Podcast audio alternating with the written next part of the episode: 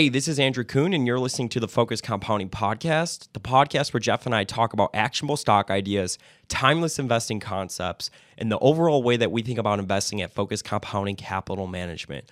Go to focuscompounding.com and enter in your email to get a free watch list from Geoff every other week.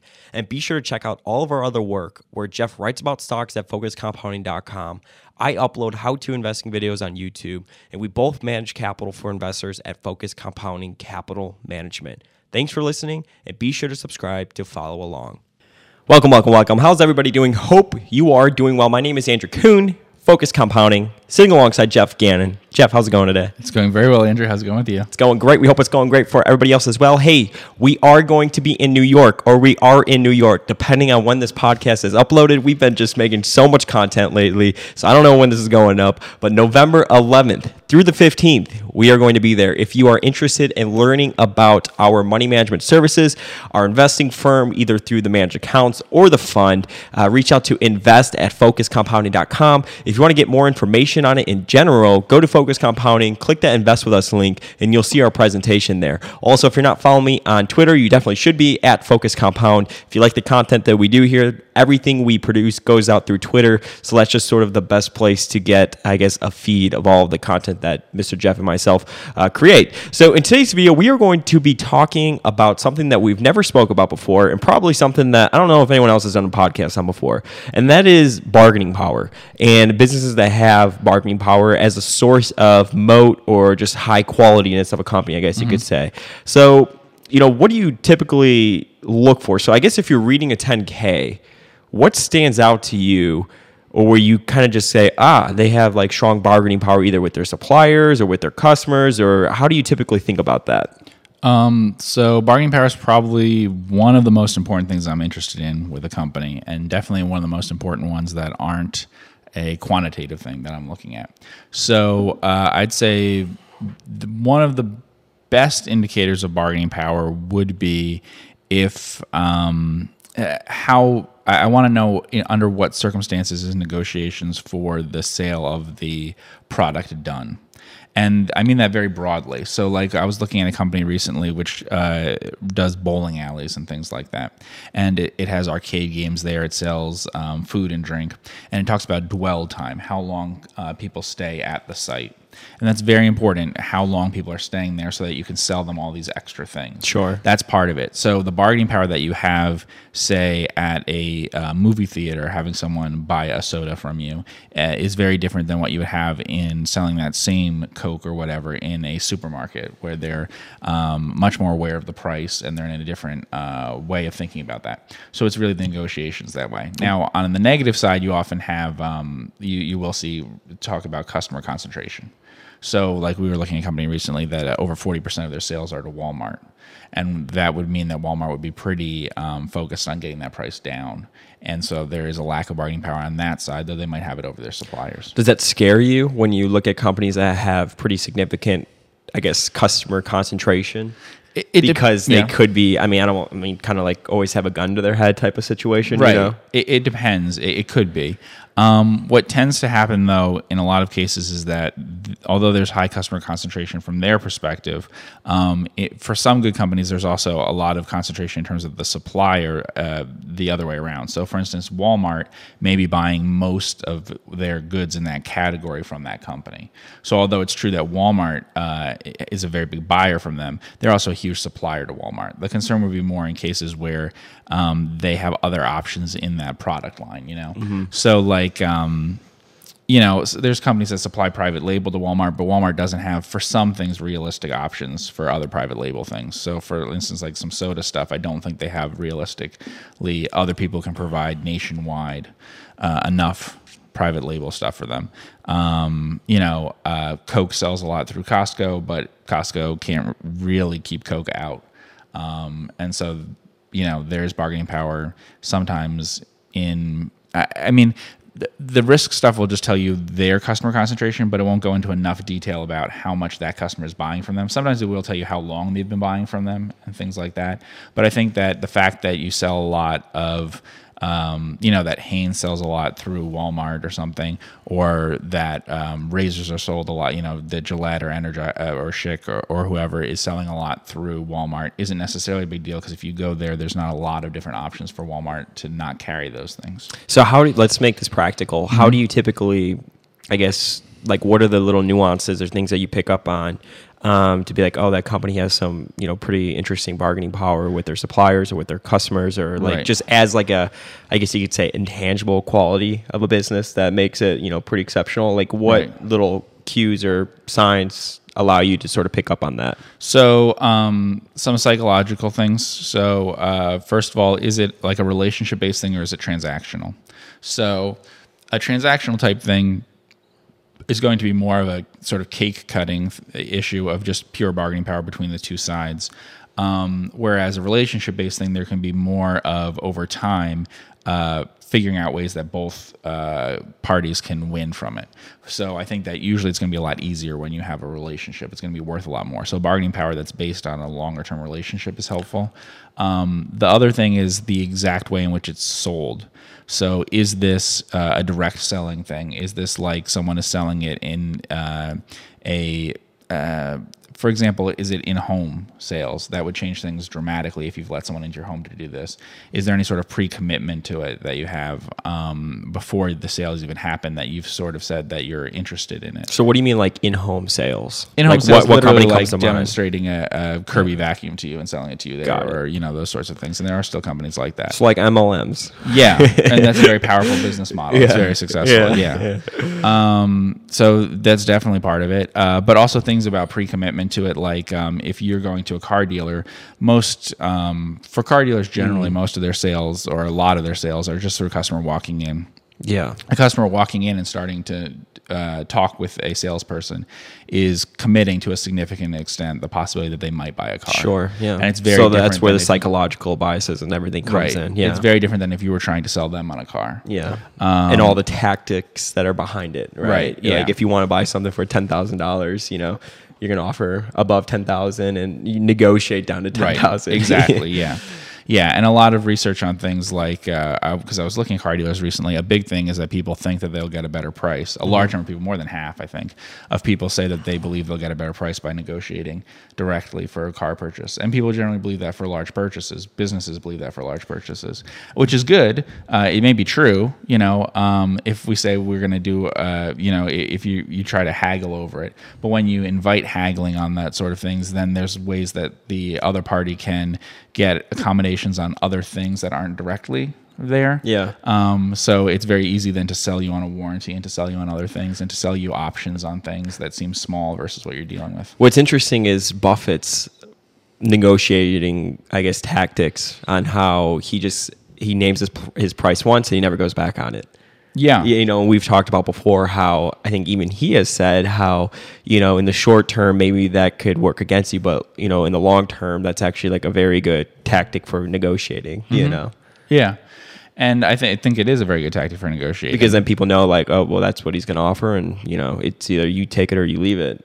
Yeah, because part of it is that people want to get a better deal. That's part of the psychological aspect of it is that some people will feel better if they think they got a better deal than other people did, even if they haven't gotten a better price than they otherwise would have. Yeah. They'd rather get the price that is not advertised than the same exact price if it was advertised to everybody. Yeah. They want a special deal on it. Yeah.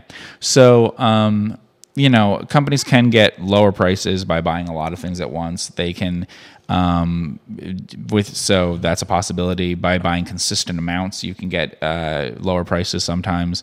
Um, working together in more synergistic ways may be able to lower your prices on some things. Yeah. Um, but the the issue is like. Um, how sensitive are customers to price things versus other sorts of uh, issues that you might have. So, for instance, um, there are some products where the customer is likely to have to pay whatever price is sort of the going rate around there, and then there are other ones where they're likely to put it off or to buy less of it. Some for some things, cutting the price of a product isn't going to be very helpful, but for others, cutting the price might generate a Like, what can you think of? Uh, well, for instance, we talked about a cement company. Yeah. Um, basically, you have to pay whatever the price of cement is. You'll buy the cheapest cement that's available from you locally. So you'll buy the plant that's either the most efficient and or the closest. Um, Closest because of the moving costs. Right, but the price of cement doesn't fall that much um, because cement companies can't know that they can't cut the price of cement to increase building activity. Same thing's true with like copper wire. Copper wire companies know that cutting the price of copper wire doesn't actually increase the intensity of the use of copper wire enough to offset it. Whereas for other things, it would. Um, you know, if you cut prices on certain things in stores, you know that you can drive up the amount of volume that's bought from that a lot. I mean, uh, you read a book about Dollar General. Dollar General knows that they can move merchandise very quickly if they put it at like a dollar.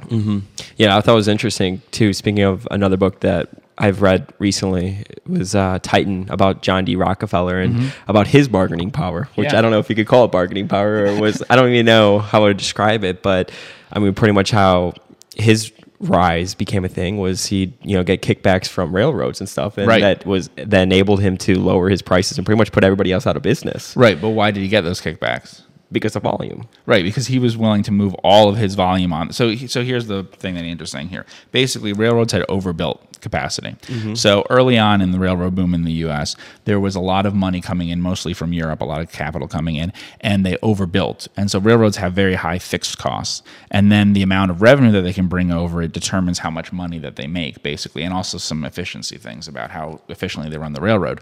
But the big thing is to turn their capital fast enough. So if you have a certain amount of capital, you're in the same situation as like a cruise ship or something. Once you put a billion dollars into a cruise ship, you need to fill it up with passengers. That's Yeah. the key. The same thing with the railroad, you need to move a lot of traffic over it. And so if he was willing to promise a specific railroad that I will move all of my oil over your rail, a- and, at that time that's how oil was moved. This was before the pipelines were built. Um, then they're willing to cut their rates a lot because an additional marginal amount of traffic on their line brings in a huge amount of profit, and that's the key.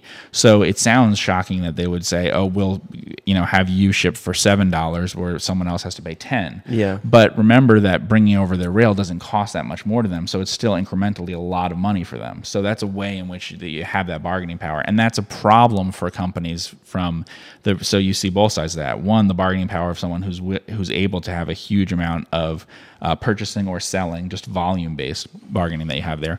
But the other side you see is the problem that you have with having huge fixed costs, a huge sunk cost, is that you get in the position that railroad, which is the position that uh, airlines always end up in, which is that they don't have bargaining power because they're really eager to sell that extra seat. Hotels end up in that situation too. If you ha- or have too many hotels or you have too many um, airplanes, you run into the problem that you're willing to finally just say, like, uh, you know, if you'll pay me anything, I'll give this to you. I'll give you this seat. I want to sell this last seat on this air- airplane. And those railroads where we will take this traffic, just, you know, if you can guarantee high volumes of traffic, then we have to keep lowering our price. Now, they want to hide the price Yeah. that's part of it. It wasn't just that they didn't want uh, it to be known that Rockefeller was getting this deal for publicity reasons, but also it would hurt their pricing on other things. So Yeah. the companies always want to give big discounts for volume to someone else without that hurting their price. Uh, you know that way, and and that's true for hotels. For instance, they want it some people to call the hotel and pay a much higher rate than they would get through like you know booking or something like that.